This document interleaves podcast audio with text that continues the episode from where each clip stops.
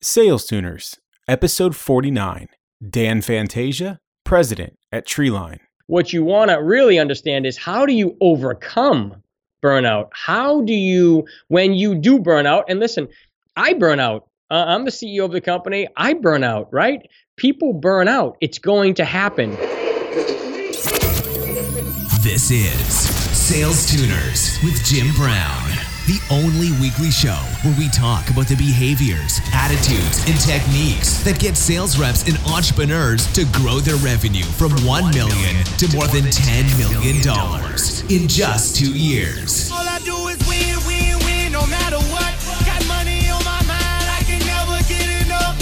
And every time I step up in the building, everybody hands go up.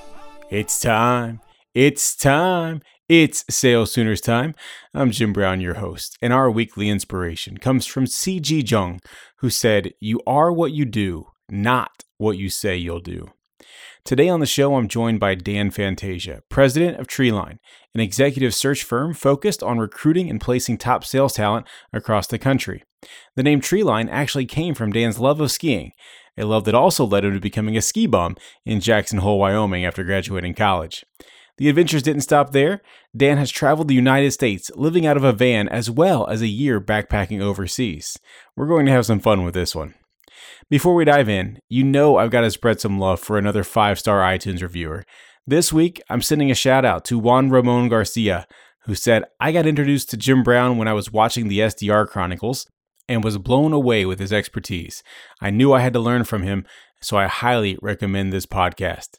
Yo, I'm glad I could help and really appreciate you taking the time to write a review. Shoot me the sales book of your choice and I'll get it out to you this week. All right, make sure you stick around until the end where I'll give my recap and top takeaways. You can also check out all the links and show notes at salestuners.com slash 49. But now let's get to the conversation where Dan fills me in on the 16 years he spent focused on the recruitment and career advancement of sales professionals. So we started in 2001, and from our inception, we have had an exclusive focus on that, building best in class, high output sales organizations across the United States. We are a trusted advisor to both client and candidate. We spend a lot of time helping them find the right match. We had 4% turnover, only 4% turnover uh, over the past two years. So, of the hundreds of sales individuals that we've helped our clients hire, very rarely do they fall out and, and they don't fall out because we spend a lot of time making sure that both parties understand each other. We do not oversell. The last thing I want to do is disrupt someone's career, pull them out of a company, and find out that six months later they're not happy in the company they're they're at. So Dan, I've I've hired plenty of salespeople in my career, and it always seems to me that companies, you know, they think they can do this on their own. Talk to me about the sales process. How does someone find you, or how do you reach out to somebody? How do you uh, how do you sell to people today? We understand and listen to you know what the company does, uh, we learn more about the organization, and then we try to find out uh, what they're trying to do. You know, what are their needs? What are they looking for? Are they looking for a chief revenue officer? Are they looking for a sales manager or a VP? Are they looking to build out a inside sales model or a BDR model? Do they have a, a channel role? What we're trying to find out is what is their need. And then typically, uh, we consult with them. We offer free advice um, and share with them what we've learned and what we know and what we see that's going on in the market. And by doing so, that really it's really a consultative approach. Um, it builds a lot of credibility um, and once we've built that credibility and they have an understanding that we know what we're doing and we can satisfy that need, then we start, then we introduce our company. Then we start talking about what the organization does. There's a lot there that I want to unpack as we go through the show today, but uh, you haven't always been the, the successful person that you are today. So take me way back, Dan. How did you actually get into sales? I fell into it. Most people that I've met eh, through my career, um, have has fallen into sales. Now that's starting to change.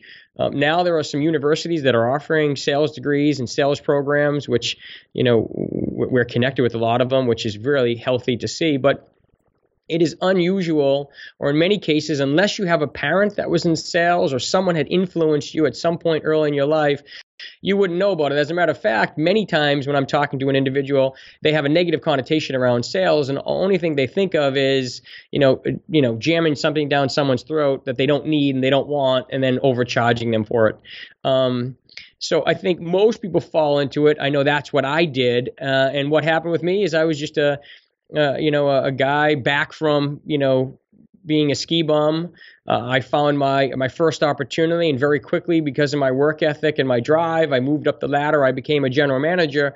I ran the, the company basically, and, and my job was to drive more revenue. So my purpose was to manage the finances and the operation, but mostly to get out in front of customers and acquire new business. And so I uh, that's uh, that's where I got into sales. I can't say that I learned much about sales at that time, uh, but I had uh, enough grit to get out there and bang on doors and, and do whatever it took to you know to get things done. Now I can't let you gloss over this too much. I've done my research on you, Dan. You, I, so I'm looking back at diversified communications, and you stated that I started in July, and by the end of my first six months, I was the lowest producing rep.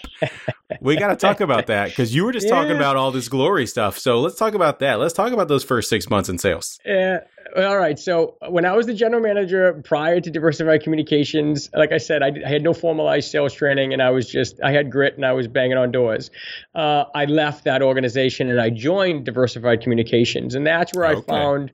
Yeah, that's where I found my um, my first mentor. His name was Tony Natella. He was a consummate sales pro. He actually taught me how to sell. Now, in my first six months, I was horrible. I really was. I was naive. Uh, I was easily influenced. Um, you know, I just, I, I didn't, uh, I just didn't get it. I was so busy uh, listening to others, and I really wasn't empowering myself to take leadership um, you know, through the sales process. And as a result, I, I was, I was, I just was bad at it. And I'll forget that day when Tony said to me, you know, basically, what the heck are you doing? and he really whacked me. And at that point, I said, that's it. I've got to get tougher. What do I need to do to be successful? And um, I, you know, I just I failed constantly, and I took chances until I finally figured out um, my you know how to do it, how to do it properly, and then I became a top producer and our managing partner. So, what does that mean that you were easily influenced? What what were you being influenced by? Who were you being influenced by? What was going on? I would say I was naive. So, in our business, um, for example, I might go to a client company and uh, introduce our services, and uh, you know they could sell me on how great the organization was, and I and I would buy it hook, line, and sinker. And and don't get me wrong, I want to know why companies are great for certain, but I don't want to be oversold. But I, I, that's what I would do. I'd be oversold hook, line, and sinker, and then they, they, they would tell me what they were looking for, and I would be sold once again hook, line, and sinker. And in many cases, what they might be looking for and the success of the organization could be off. And so while I'm trying to find a specific person for that organization because I was so naive I was I would I was constantly set up for failure because I wasn't pushing back I wasn't consulting I wasn't adding any value I was they were just telling me this is what I want whether realistic or not maybe they wanted a direct competitor but maybe everyone from that competition made more money and I can't move them. No one from that company would go to this particular organization. I wouldn't push back. I wouldn't give advice. I would just listen I would be influenced, and then I would be set up for failure because I'd be trying to, to, to find them individuals that they just could not acquire. But some people may say that that might be the best way to sell is just listen to what your your prospect wants to buy and let them buy it. So do you do you kind of disagree with that notion? I do. Um, not every company is the perfect customer right? There are good customers and bad customers, and bad customers are not customers. You, you, you can't build a business and sustain an organization on companies that you cannot satisfy a need for. And so you're better off to be honest and realistic and understand if a client or a prospect that becomes a client is unrealistic in their needs and you can't satisfy those needs, there's nothing you're going to do to be successful with that client right? And so bad clients are bad clients. You've got to get rid of them. Good clients, realistic, they want to they, they want to build a partnership. They want to work with you. They understand. They learn as they go. You can consult and help them build and hire and grow a sales organization. Those are great clients. Clients that are asking for things that you can't provide. Um, they just they're going to set you up for failure. You you you you know you just can't find success with bad clients. Dan, I've got, you know, SDRs, BDRs, AEs, and even VPs of sales listening to this show.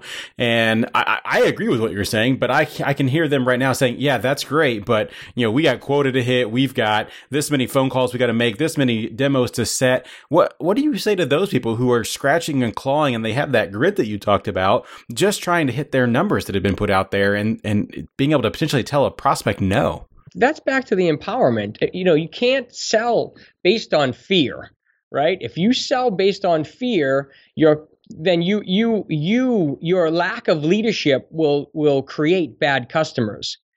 If you are honest and upfront and empower yourself to educate your client because you know the market on what your product does and what it does better than the others, then you can lead them toward a, a, a, real solution. I mean, what's the use of closing a company that can't get a that what's the use of a company that is unrealistic in their in their wants and there is no solution necessarily for them but you take them on to close that deal you let them take full leadership you know, you let them basically the, the tail is wagging the dog at this point, and so you continue to fail. So now all of a sudden you have a customer that's unhappy. You're building bad, you know, brand recognition. You're building um, frustration between you, you and the company, and the long-term goal doesn't work.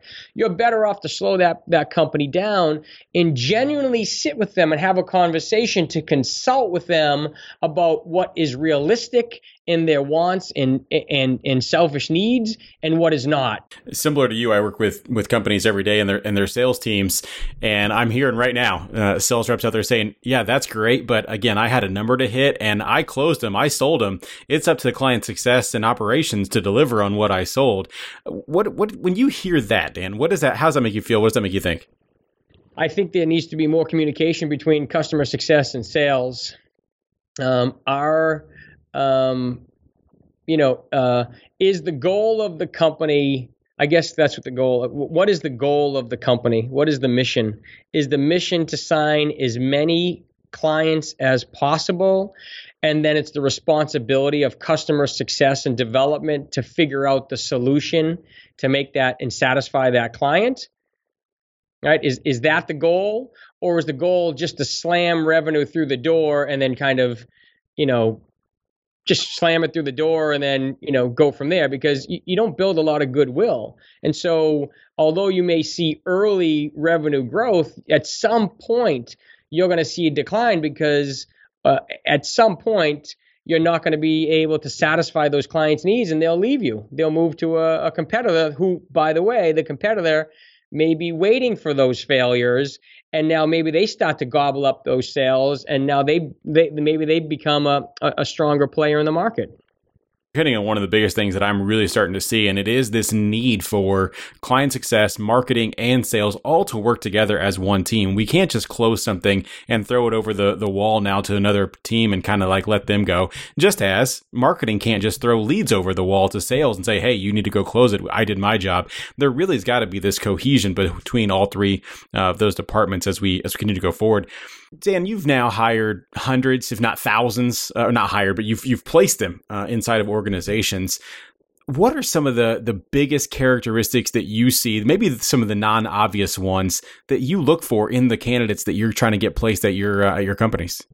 Uh, that's a that is a uh, that's a tough question. Uh, the reason why it's a tough question is because the there are the, the personality characteristics of each sales representative um, may or may not fit the selling characteristics of the sales environment. And, and so, what I mean by that is, um, when you're looking at a sales environment, if you have a consultative sales environment with a nine month sales cycle with an average deal size of, you know, 500,000 to a million dollars, Um, and you're talking to a transactional sales representative that is accustomed to a 10,000 to twenty thousand dollar sale size uh, and a one to three month sales cycle. The challenge is if that person walks in the door, and vice versa, this works both ways. If that person walks in the door and they're incredibly articulate, they're intelligent, they're driven, they're motivated, they're hungry, they have all the intangibles that you like in your organization. They played sports, they were the captain of the hockey team, well, field hockey team, whatever it is. They walk in the door, you think they're a wonderful fit. The problem is their personality characteristics don't align with your selling environment. So when they walk in the door, they seem like they're, they're the right individual, but they're used to a transactional environment. So they're used to deals happening often. And so that person likely will fail or quit. You'll either fire them or they'll quit right around the six months, let's say in six months or so. And the reason why they quit is because their personality characteristics are around activity, activity metrics, driving traffic, things of that nature. They want to close, they want that, that, that immediate gratification. You put them into a long sales cycle, now they're totally lost. It's just not the right fit for them. And so when you talk about characteristics, the first thing that I under, need to understand is I need to understand the selling environment that that we're recruiting for because if it's if it's a transactional environment and I'm introducing you to you know strategic individuals those individuals won't be able to keep up with the activity metrics. They're just the opposite. They'll quit and they'll be unhappy because they just can't handle the activity that's needed for them to be successful and so they fail as well.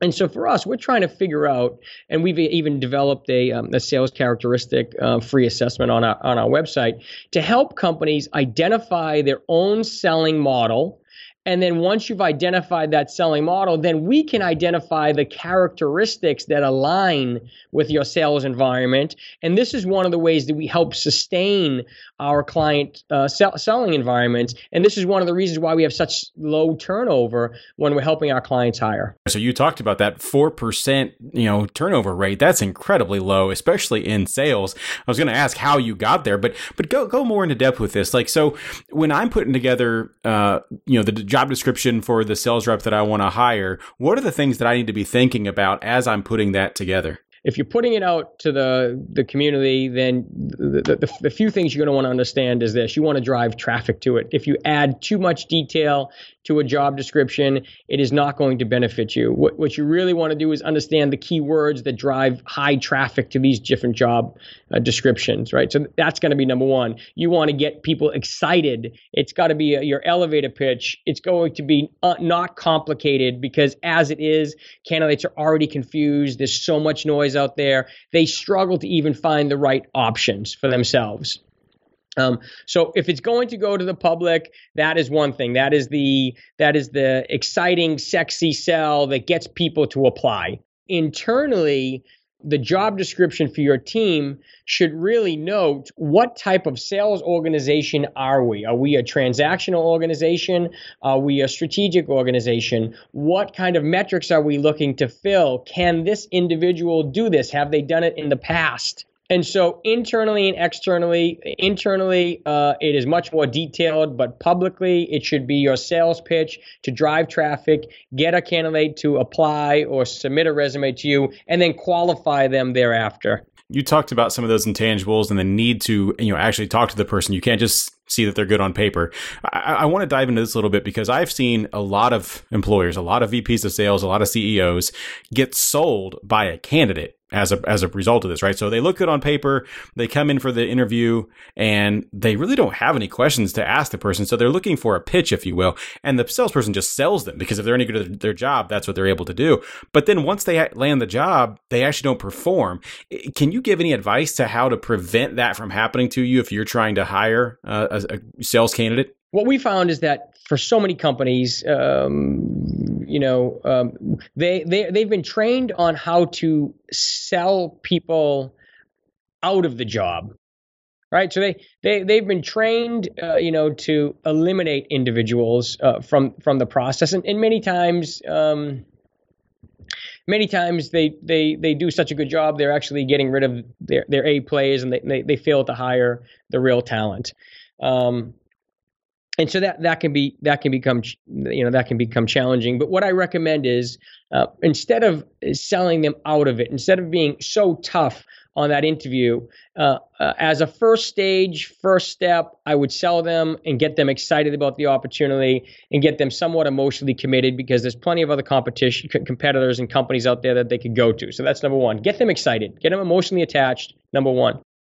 Number two when you do meet them the ultimate thing is to get them, or at least what we do, it's our opinion that you know you get them to to drop the curtain. And the best way to get them to drop the curtain is to say, listen, you know, we're here today. I, I don't want to sell you. Don't sell me. I just want to find out about your background. And the reason why I want to find out about your background, and I, and I want to share as much as I can about our company and our job, but the reason why I want to find out about our background and the reason why you want to find out more about our company is because we're trying to find out if this is going to be a good match. So I'm going to tell you what's good and bad about this. I'm going to tell you what we're doing and why we're so innovative, you know, why we're growing. But I don't want you to take this job if you think that there are concerns. I don't want to be sold. I'm not going to sell you. Let's be honest with each other. And if we're honest with each other and we genuinely try to make a match here, then we can sustain this. We can work together for many years. We can help each other build this organization and we can grow together. So now I've read some of the stuff that you've written before. You talk about don't let happiness be the destination, Dan. Um, but you know, we, we do have to get excited about a job to take a new one. Uh, you've got such a low turnover rate at only four percent. But how do you kind of uh, get candidates and get salespeople to avoid that burnout? You don't avoid burnout. Uh, at least in my opinion, it's gonna happen. Or I mean, it, happens in life, in every part of life. You burn out from driving your car. You burn out from going to the gym. You burn out from the same breakfast. You burn out from the sub shop down the street. You will burn out right? So it's not, I guess, in, in, my opinion, it's not about avoiding burnout. You should expect and set expectations that you will burn out.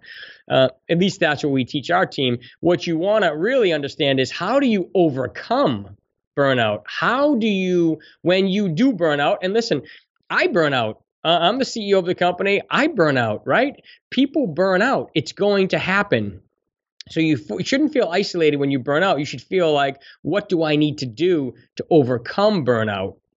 Right? How do I overcome it? How do I get back on the horse? How do I uh, continue to find success? And that's when you find the consistent top producers. They have the grit. They they're going to burn out just like everyone else. They just know how to overcome it when it happens. It's so true because I own my own company. I love the stuff that I do, but I do get tired. I do get bored. I do get frustrated. I do get, if you, if you will, burnt out. And it's being able to have that attitude that I'm going to continue going. I think you've talked about it before as a positive belief system, but it's just having that stuff in, in myself to know that I'm going to keep going and I'm going to get to the other, the uh, peak at some point. It's not always going to be the valley. So I really do like that. I, have also seen you quote uh, Sun Tzu before. Uh, you like the quote, when your army has crossed the border, you should burn your boats and bridges in order to make it clear to everybody that you have no hankering after home. Can you talk a little bit about that? What uh, stands out for you? I love that quote. When you're talking about burning the boats and bridges, it's not necessarily a, a, a negative thing. It is saying that when you reach the foreign land, there is no retreat. You have to now you fight for your life, and you will fight twice as hard for your life without thinking you have the the option to retreat and you probably done this too, Jim. When when when I started my own business, uh, you know, I, I, burnt the ships. I, I I I had a wonderful relationship with the company that I left. I I am still good friends with the the the, the CEO and the owner, with all the managing partners. Um, they're no longer in business, but I, have always had a great relationship and friendship with them. Um, so it's not about burning bridges, but when you are talking about burning the boats, well, there's no going back, right? I, I rented the office space. I had no website when I started. I, I was by myself, suit and tie every day. I had myself, the lobby, and a and a in an interview room, and and then my bullpen, of course, which was a bullpen of one. And um, you know the the boats were burned. I, I was married. Uh, we were having uh, our first child. Um, so th- I had to do it. There was no retreat. There was no giving, but, but there was no giving up you, you you had there was no choice but to succeed. I want to talk about then that ability to empower yourself. I think it is, uh, and you've said it before as well, but it's one of the most critical things that a salesperson has to feel is that empowerment, but they have to do it themselves. They have to empower themselves. But you've also talked about the ability to write their own rules. Can you talk more about that and go more in depth? Empowering yourself can take time. It's it, there's a big belief system there, and you've got to believe in yourself and your ability. And it's one of the biggest challenges. We spend a lot of time with our team here, um, teaching them them how to empower themselves. Uh, you know, teach them how to think on their own, how to think on their feet. Not, you know, we don't want our team to be robots. They're consultants. They're adding value, and they can't do it with someone, you know, always whispering in their ear or just reading off a script over time they have to make mistakes which is okay by us and we need to empower them we need to empower them to make those mistakes to try new things and to get better and stronger as individuals. So what i say is uh, you know it takes time to empower yourself but it but you have to do it. You've got to believe and you've got to do what you think is right number one. Uh, and then number two when i say write your own rules it, it's kind of like um, it's in it's like being in college and you're required there's a whole bunch of required reading. Um, and so you read it but mm, you don't think it's that important or valuable to your life and you didn't learn much from it. But to the professor it's very important and then they test you on the things that they think are so important but to you it's really not maybe it's not that valuable. And so you're following that professor's rules as to what book you should read and what they think is important. So when I say write your own rules, I'm not saying it's not a negative thing. It's it is something where you have to think for yourself. You have to think on your own. You have to um, you have to use your gut and your intuition. You have got to learn from your own experiences, and then you've got to follow that intuition. And when you know that something's wrong, fix it, change it, make it better. There's a lot to what you just said that I think could be applied in any aspect of life. I listened to a podcast the other day with Dick Costolo, the former CEO of, of Twitter, and he talked about this concept of, you know, not following someone else's rules and, and just really not going with all the expectations that everyone else has. Because once you graduate from college, the expectations on you are kind of gone. There aren't any more expectations. So it's now up to you. But too often we fall into the trap of, well, what does this person think about me? Or what does this person think I should do? And that could be friends, family, coworkers, bosses, colleagues. It doesn't matter, right? But it's it's up to you at that point. You get to make your own rules, and I think there's so many societal norms that we kind of just do because that's what's expected of us next. That if we start to write our own rules, we could carve out a career path, uh, whether as an employee or as an entrepreneur, that could just be absolutely amazing if we had let it happen. Agreed. Agreed, 100%. I think that goes with, uh, you know, you getting to Jackson Hole, Wyoming and traveling the country in a van and all that kind of stuff. You still found your way. It wasn't that, uh, you know, that that was going to prohibit you from becoming successful in life. So I just think there's a lot of power to that. So I appreciate you sharing it. You did talk about, Dan, uh, the idea of empowering your people to make mistakes. You know they're going to make mistakes, but I want to talk about some of those. So what's the most common thing that you've seen, Dan, that a sales rep will do to lose control uh, of a sales process? The sale process is now being dictated by you know the, the, the prospect.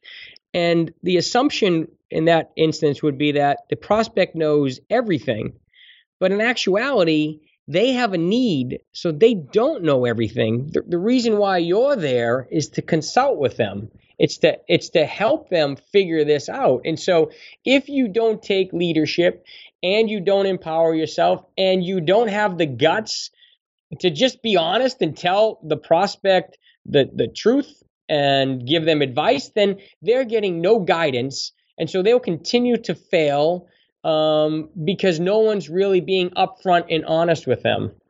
And so if you don't take that leadership and you don't lead the process, and you've heard this saying, in the absence of leadership, decisions are made. If you're not leading that process, well, they're going to make a decision. And whether that de- decision is to go with your firm or another firm, um, you have very little control over it. Well, what we what I talk about in my training all the time is the decision not to make a decision is a decision.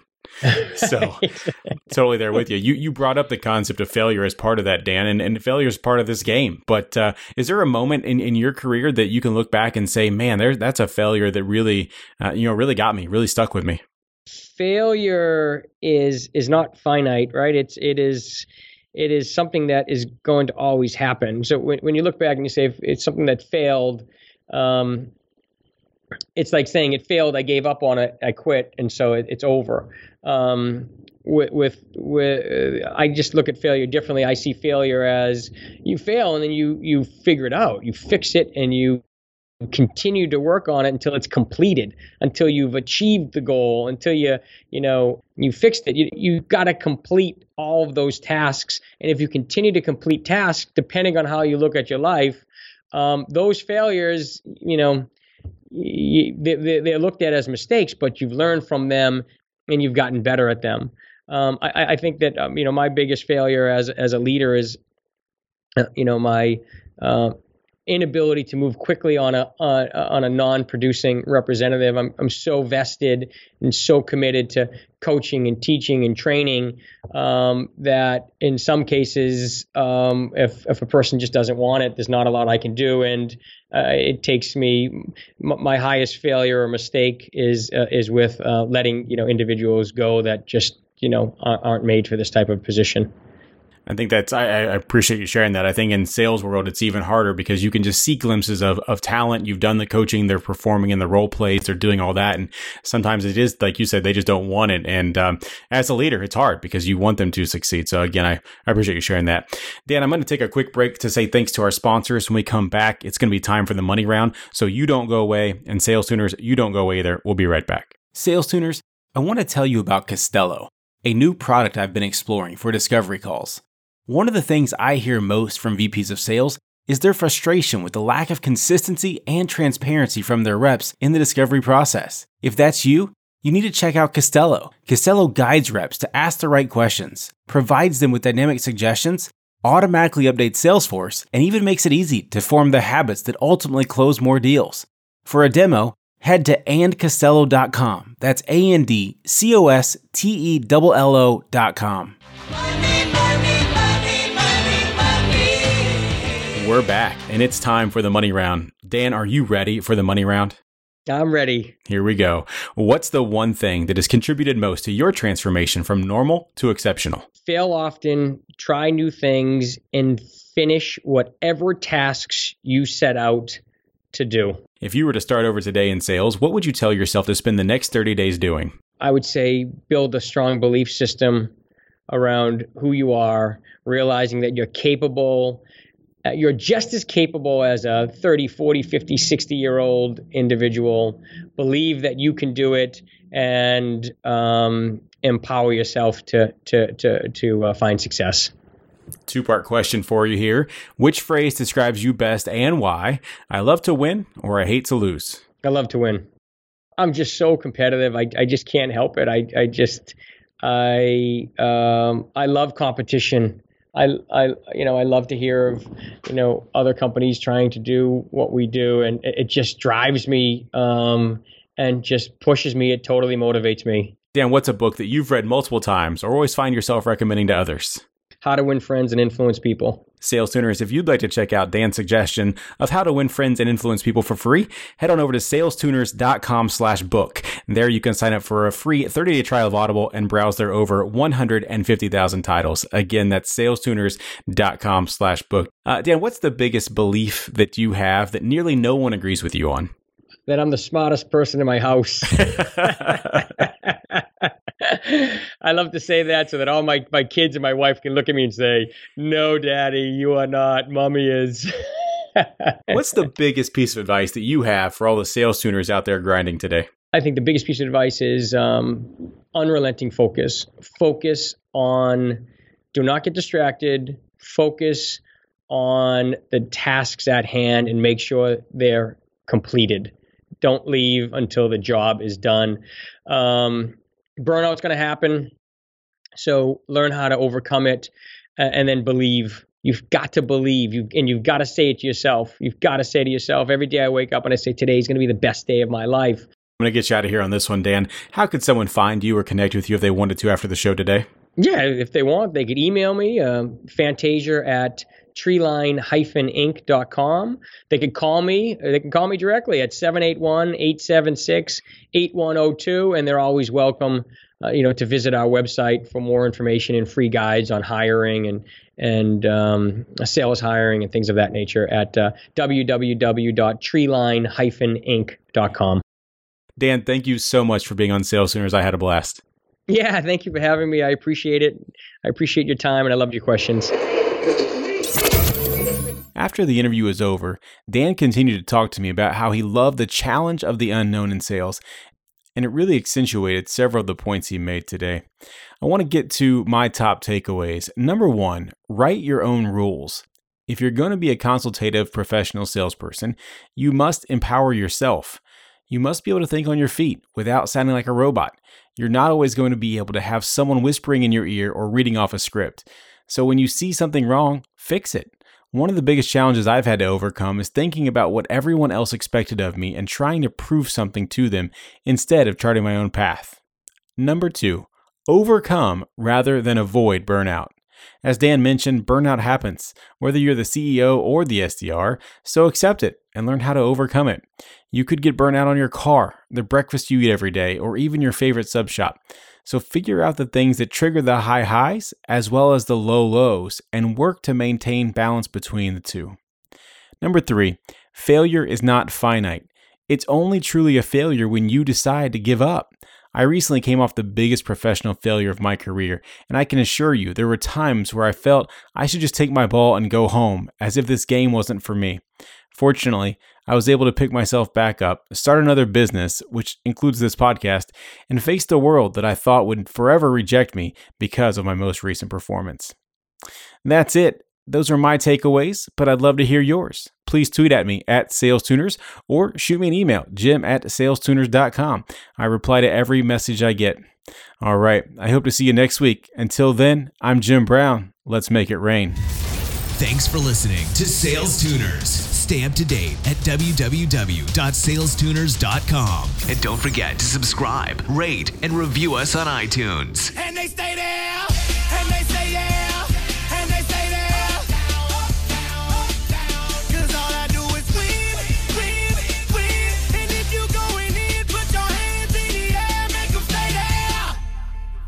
What would you do for a Klondike bar? Did anyone ever eat those things? It seems like every convenience store sells them, but I've never seen any missing from the ice cream freezer.